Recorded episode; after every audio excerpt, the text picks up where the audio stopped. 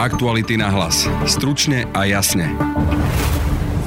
Slovensko sa nepoddalo populizmu. Keby sme mali referendum o vystúpení z únie, Slováci by si odhlasovali zostať, podobne ako všetci naši susedia, tvrdí to analytik Globseku Daniel Milo. 71% Slovakov by bolo za zotrvanie Slovenska v Európskej únie. V rúskom parlamente je návrh, ktorý by mal priznať status vojnového veterána aj vojakom, ktorí v roku 1968 okupovali Československo. Pre náš podcast tento návrh komentoval Alexander Duleba zo Slovenskej spoločnosti pre zahraničnú politiku. Ak budeme akceptovať, že je legálne bez nášho súhlasu použiť vojenskú silu proti nám, no tak sme skončili ako štát. Počúvate podcast Aktuality na hlas, moje meno je Peter Hanák. Účet zadarmo, platobná karta zadarmo a smart hodinky so zľavou. To vám dá iba jediná banka. 365. Dnešná banka pre dnešných ľudí, ktorí už nechodia do banky, ale všetko vybavia cez mobil a platia hodinkami. Viac informácií, ako získať smart hodinky Fitbit so zľavou, získate na www.365.bank. 365. Dnešná banka pre dnešných ľudí. Obyvatelia strednej a východnej Európy vrátane Slovenska podporujú zotrvanie v Európskej únii a NATO, a to dosť veľkou väčšinou. Vyplynulo to z prieskumu, ktorý v siedmich krajinách robil Inštitút Globsek. Tento prieskum meral aj antiamerikanizmus a proruskosť. Rozprával som sa s Danielom Milom z Globseku. Vo všetkých krajinách, ktoré sme skúmali, to znamená 7 krajín, Vyšegradská štvorka plus Bulharsko, Rumunsko a Rakúsko, bola tá miera podpory pre zotrvanie v EU veľmi vysoká, de facto nad 60% konkrétne na Slovensku je to 71% a za posledné napríklad dva roky, to čo sme na Slovensku konkrétne zaznamenali, bol, bol nárast, nárast podpory o nejakých, o nejakých 12% To znamená, že keby sa na Slovensku konalo referendum o vystúpení z Európskej únie, tak to bola formulovaná tá otázka, áno, áno. tak by koľko percent Slovákov bolo za to, aby sme zostali? 71% Slovakov by bolo za zotrvanie Slovenska v Európskej únie. Tuto vidíme jednoznačný akoby kontrast e, s tou euroskeptickou retorikou, najmä teda v krajinách ako je Maďarsko alebo Polsko. A tam to dopadlo ako? Tam to dopadlo akoby ešte lepšie z hľadiska podpory pre zotrvanie danej krajiny v EÚ. V Maďarsku to bolo 81%, v Polsku dokonca 87%. No ako je to možné, keď tam majú protieurópsku vládu, napríklad v Maďarsku protieurópsku kampaň Viktora Orbána? Sú to tí istí ľudia, ktorí volia za Orbána, ktorí v tomto prieskume prieskume povedali, že by zostali v Únii? Jedna z tých odpovedí je taká, že vlastne napriek tej vypetej retorike a takému tomu obviňovaniu Bruselu zo všetkého možného si Maďari, drvia väčšina Maďarov, 80% Maďarov napríklad uvedomuje jednoznačné výhody členstva Maďarska v EÚ. Čo napríklad podpora NATO? Máte čísla k tomu, koľko ľudí v našom regióne a na Slovensku by v prípade referenda hlasovalo za zotrvanie v NATO?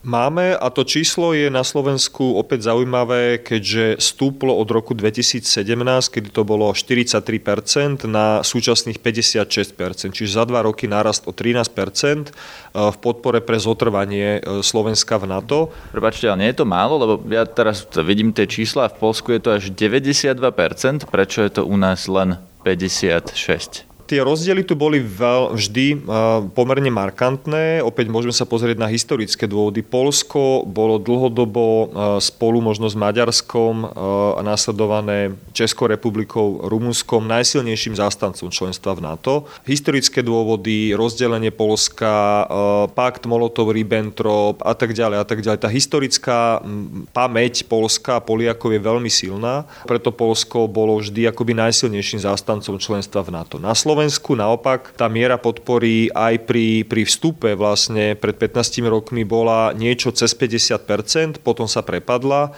a postupne vidíme, že v posledných rokoch začína, začína znova stúpať. Čiže áno, vidíme tam akoby takmer možno polovičnú podporu oproti, oproti tomu, čo je v Polsku, ale musíme si uvedomiť naozaj iný historický kontext, iné, iné nálady obyvateľstva, možno inú mieru informovanosti o tom, čo to vlastne znamená členstvo v NATO. Týchto 56% to znamená, že zvyšok viac ako 40% by bolo za vystúpenie Slovenska z NATO? Nie. Tých 56% je odpoveď áno, tá odpoveď nie, čiže to by boli tí, ktorí by hlasovali za, za vystúpenie, bolo to niečo okolo 30%, myslím, že 31%, a zvyšok, zvyšok bolo, že nevedia sa vyjadriť, alebo teda nemajú na to nejaký vyhranený názor. Z toho vášho celého preskumu vyplýva, že niektoré krajiny sú v strednej a východnej Európe proruskejšie ako ostatné? Určite áno a Slovensko medzi nimi jednoznačne dominuje spolu s Bulharskom. Kedy sme sa pýtali napríklad na mieru súhlasu s hodnotami, to znamená, že či vaša krajina zdieľa rovnaké hodnoty ako napríklad Rusko, tak, tak v prípade, v prípade Slovenska to bolo pomerne, pomerne vysoké číslo. E, na Slovensku to bolo 35%, čiže zhruba tretina Slovákov si myslí, že, že Slovensko a Rusko zdieľa rovnaké hodnoty. A ešte možno zaujímavejšia bola otázka, ak sme sa pýtali na vnímanie bezpečnostnej hrozby. Dali sme tri, e, tri svetové veľmoci, e, USA, Rusko a Čína a pýtali sme sa obyvateľov tohto regiónu, či vnímajú danú veľmoc ako hrozbu pre svoju krajinu. A na Slovensku, na Slovensku vyšlo, že zhruba pre štvrtinu populácie, pre 26% predstavuje, vnímajú Rusko ako hrozbu, ale väčšie percento vníma USA ako hrozbu, až 41. Čím to je? Je to spojené s viacerými, viacerými aspektmi. Minulý rok sme kládli otázky týkajúce sa dôvery v konšpiračné teórie, kedy nám vyšlo, že zhruba podobné percento, bolo to okolo 40 napríklad v, si myslí, že, že americká vláda si zhodila dvojičky v roku 2001 sami. Čiže tých 40% populácie má nejakú mieru antiamerikanizmu alebo negatívne vníma, vníma Ameriku z rôznych dôvodov, e, či kultúrnych, alebo proste majú, neviem, z geopolitických, ekonomických, akokoľvek. Môže to byť pozostatok, e, pozostatok tej komunistickej propagandy a vykreslovania, najmä teda Ameriky ako nejakého centra všetkého zla, tak ako to bolo vlastne počas komunizmu. Čo je zaujímavé naozaj, že väčšina týchto krajín, ktoré sme vnímali, ktoré sme sledovali, okrem Rakúska, sú postkomunistické krajiny a, a napriek tomu teda Slovensko v tomto porovnaní trčí, ale sme nasledovali napríklad Rakúskom. Nedávno prebehli podobné zisťovania, myslím, v krajinách západnej Európy, kde, kde tiež v niektorých krajinách, myslím, že v Nemecku vyšlo, vyšlo podobné číslo, kedy viac viac Nemcov vníma USA ako hrozbu ako, ako Rusko, čo opäť by stálo asi za samostatnú diskusiu, či to zohráva spôsob retoriky súčasného amerického prezidenta, alebo je to napríklad aj vplyv tých informačných operácií a dezinformácií na verejnú mienku a tak ďalej a tak ďalej. V Ruskej štátnej dume sa objavil návrh poslancov komunistickej strany, ktorý vyvolal veľkú diskusiu o legitimizovaní invázie vojsk Varšavskej zmluvy pod vedením Moskvy do Československa v roku 1968. O čo ide a hlavne prečo niekto v Rusku rieši túto tému v roku 2019, som sa pýtal Alexandra Dulebu zo Slovenskej spoločnosti pre zahraničnú politiku. Ono je to možno taký nežiaducí vedľajší produkt snahy komunistov prijať zákon o veteránoch. To nie je zákon, ktorý by mal riešiť osobitne akože okupáciu Československa roku 68, ale ešte v roku 2016 komunistická frakcia v štátnej dume navrhla zmenu zákona o veteránoch, ktorý by vlastne rozšíril sociálne privilégia tým, ktorí, teda veteránom z vojen Sovietskeho zväzu, ale aj Ruska, ktorí utrpeli, stali sa invalidmi v dôsledku toho, že proste utrpeli počas bojových operácií mimo územia Ruska. Takže tí veteráni, ktorí v podstate okupovali aj Československo, nemajú nárok na to, aby mali nejaké peniaze zo štátu? Ja som si pozrel tie predkladaciu správu k tomu zákonu a tak, tak tam to vychádza tak, že zhruba by sa týkalo 300 osôb ešte. Sú tam ďalšie vlastne vojny, ktoré sú zahrnuté aj na území Ruskej federácie ako Čečenská vojna, lebo tí, ktorí bojovali v Čečensku, tak tí nemali ten štatút vlastne toho veterána. Ten pôvodný zákon, ten upravuje hlavne veteránov z afgánskej vojny a návrh komunistov chce rozšíriť privilégia na všetkých veteránov sovietských a ruských vojn. A tá téma sa neobjavuje prvý raz. Mali sme tu pred časom film, dokument, ktorý tiež ten 68 zobrazoval spôsobom, voči ktorému sa ohradila aj slovenská diplomacia. Aký je ten narratív v Rusku ohľadom okupácie Československa z roku 1968? Je, je toto ten pohľad, že, že nebola to okupácia, ale nejaká bratská pomoc pohľad iba nejakých extrémistov, komunistov, alebo je to pohľad aj ruskej verejnosti? Komunisti, z nášho pohľadu, ruskí komunisti majú extrémne názory, ale v Rusku nepredstavujú extrém. A nielen komunisti, veľká časť, povedzme, ľudí, ktorí sú v tej vládnej strane, teda jednotné Rusko, tej Putinovej strane. Oni sú presvedčení, že jednoducho Sovietský zväz v roku 1968 uh, zachraňoval Československo, zachraňoval Európu pred vznikom, pred okupáciou NATO, pred vznikom nejakej európskej vojny. Toto je ich pohľad. A, a je to dosť rozšírený pohľad, ktorý proste živí vlastne aj súčasná uh, ruská propaganda aj v súvislosti s vojnou v Ukrajine po okupácii Krymu. Uh, oficiálni predstaviteľia Ruska sa od toho nie že dištancujú, oni o tom mlčia. Hoci v roku 1993, na to správne upozorňujem, že my sa zahraničné veci sme podpísali vlastne tú bilaterálnu Slovensko Rusku zmluvu, kde v preambule sa jasne hovorí, že obidve strany odsudzujú tú okupáciu z roku 1968. Čiže máme takýto zmiešaný mix. Na jednej strane oficiálne, myslím, že prezident Putin, oficiálni predstavitelia vlády k tejto téme mlčia.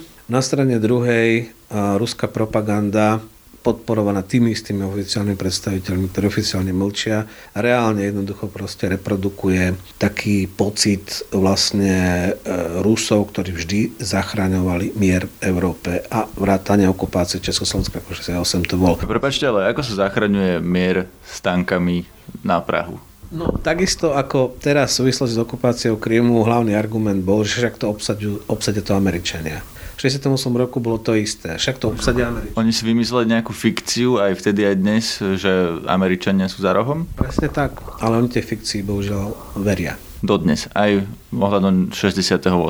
Významná časť e, ruskej verejnosti je presvedčená, že tak, ako hrozila okupácia Krymu zo strany Američanov, že by tam mali vojenskú základňu, preto oni vlastne museli zasiahnuť a anektovať ten Krym. Takisto boli presvedčení v roku 68.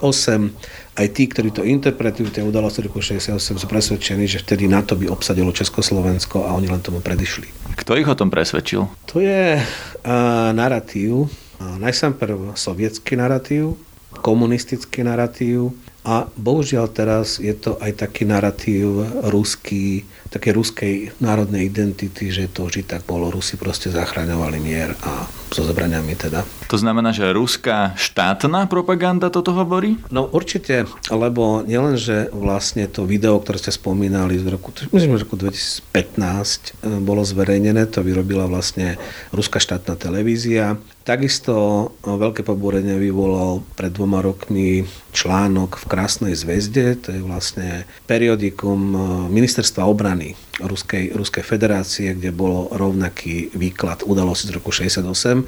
Čiže to sú vlastne verejné štátom podporované ako médiá, tak áno, je to štátna propaganda. Prečo to robia? Na čo je to dobré z ich pohľadu? Áno, pretože oni si potrebujú utvrdiť, že kto sú oni. Oni potrebujú tento narratív pre nejakú svoju vlastnú národnú identitu, aj, ktorá je komfortná terajšiemu režimu. Na to funguje štátna propaganda, vždy fungovala vo všetkých totalitných režimoch. A to je aká, že akú identitu chcú vytvoriť tým, že povedia, že okupácia Československa nebola okupácia, ale že to bolo zachraňovanie Československa pred Američanmi? Tá identita spočíva vlastne v misii Ruska, hej, ktorá vlastne čerpá zo slávneho odkaz druhej svetovej vojny, boj zámier, používanie zbraní na udržiavanie mieru, rovnováha so Spojenými štátmi americkými. To je o uvedomovaní si ich vlastnej identity, že my sme takí dobrí, my so zbraniami vlastne vždy v minulosti, aj v súčasnosti, od Kievskej Rusy, od vojny s Tatármi, my sme zachraňovali Európu pred vojnou. A to Československo 68, Maďarsko 56, proste iné vojny, sovietské alebo ruské, to musí sedieť v tom čierno-bielom narratíve. No, ako vojnou? Ja tomu stále nerozumiem, že aká vojna hrozila v Európe v roku 1968, pred ktorou by nás Rusi mali takýmto spôsobom zachraňovať? V podstate bolo to obdobie studenej vojny, bolo po karibskej kríze roku 62, keď e, vlastne sa začali rokovania o jadrovom odzbrojení. Reálne v roku 72 bola podpísaná tá základná zmluva proti raketovej obrane. No a v podstate v tomto období v roku 68 jednoducho reálne, keď sa na to pozrieme historicky, ako nehrozilo, že by boli predpoklady na to, že by práve v tomto období, keď Spojené štáty americké a Sovietský zväz e, sa dohodli na veľmi kľúčovej veci, ktorá vlastne z tej vojny z horúcej vojny, ktorá hrozila byť horúcou po karibskej kríze, e, ju schladila na tú studenú vojnu. Takže súhlasím s vami, ako dôvody objektívne pre nejakú inváziu vojsk NATO na Československo alebo niečo podobné neboli. Ale jednoducho Rusi si to takto interpretujú, aby si zdôvodnili použitie síly zo svojej strany. To je to isté ako Krym 2014. Čiže oni si vymýšľajú fiktívne hrozby, aby si zdôvodnili svoje, svoje vlastné vojny? Áno, je to tak. Je to vlastne, vy musíte viesť vojnu v mene spravodlivosti občania vašej krajiny musia byť presvedčení, že vy viedete len spravodlivé vojny. Pretože keď sa ukáže, že tá vojna nie je spravodlivá, to vyvolá pochybnosti o samotnom tom režime. Má to šancu prejsť? Lebo ste povedali, že to nie je až taký extrémny názor v Rusku, že aj Putinová strana, ktorá teda dominuje v Rusku všetkému, má názory podobné alebo sa objavujú v tej strane. Má to šancu prejsť aj cez Putina? Osobne si myslím, že tak ako to neprešlo v roku 2016, nepre, neprejde to ani teraz, pretože je to taká polievočka alebo téma, ktorú sú chytili komunisti. Avšak jednoducho je to téma, ktorú si stráži to jednotné Rusko. Ale zase jednotné Rusko ako strana, ktorá proste je väčšinová v tom parlamente, ona nebude mať záujem, aby niekto preberal vlastne nejaké jej témy. A premiér Pellegrini ide tento týždeň do Moskvy, stretne sa s Putinom a avizoval, že bude sa s ním rozprávať aj o tejto téme. Mal by sa podľa vás, alebo čo by mal tomu Putinovi o tejto téme povedať?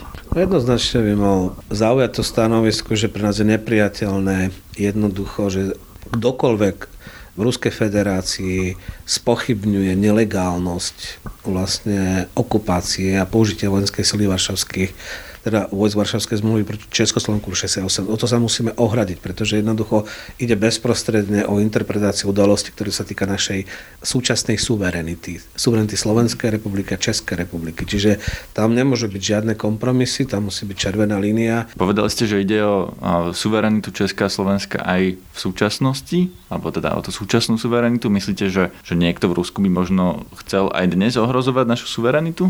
Nemôžeme proste my dnes na Slovensku akceptovať to, že niekto povie, že v roku 68 oni legálne použili vojenskú sílu na to, aby proste zabranili nejakej okupácii NATO alebo proste predišli kontrarevolúcii. Bolo to porušenie našej územnej suverenity, bol to precedens porušenia našej územnej suverenity v minulosti a keď nebudeme mať jasno v tejto politike voči tomu, čo stalo v minulosti, tak sa nám to môže stať v budúcnosti. Tu je tá červená línia, ktorú my proste nemôžeme akceptovať. Lebo ak budeme akceptovať, že je legálne bez nášho súhlasu použiť vojenskú silu proti nám, no tak sme skončili ako štát.